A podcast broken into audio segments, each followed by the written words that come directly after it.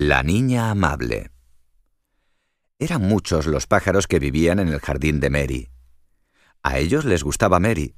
La niña nunca les rompía los nidos ni se llevaba sus huevos. Le gustaba oír sus cantos y conocía el nombre de todos ellos. El petirrojo vivía en el jardín, y también el rechoncho reyezuelo. Allí vivían el mirlo y el tordo. Muchos estorninos pintos bajaban a bañarse en el estanque de Mary y luego se posaban sobre los árboles para conversar y secarse las alas. Ahora estaban en invierno. Los días eran fríos y las noches eran más frías aún. Y un día llegó la nieve, y los pájaros vieron que el suelo estaba blanco en lugar de verde y marrón. Se encontraba poca comida. Las bayas habían sido arrancadas de los arbustos y árboles y ahora quedaban muy pocas. Hacía frío, muchísimo frío. Apenas puedo abrir los dedos de las patas para soltarme de las ramitas cuando despierto por la mañana, le dijo un gorrión a otro.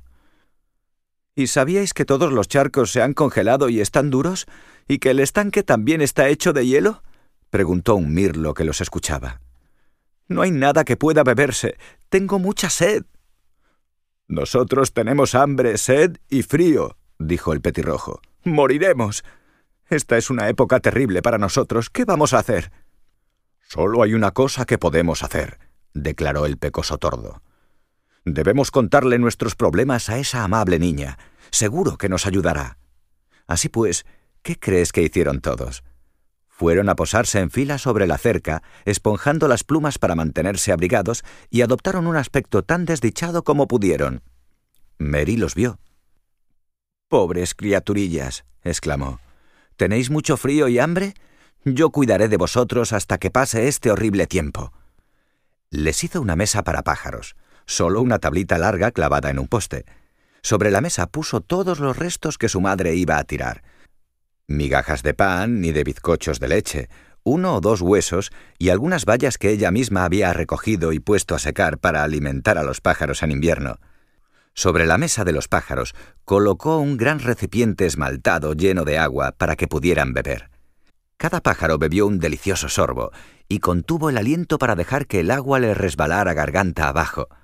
Picotearon hambrientos la comida y quisieron cantarle a Mary una canción de agradecimiento, pero no pudieron verla. «Está preparando camas calentitas para nosotros», cantó el tordo.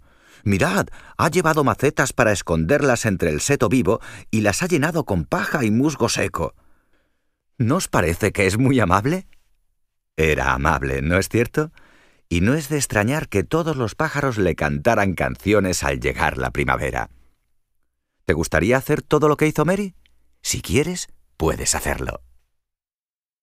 Colorín colorado, este cuento se ha acabado.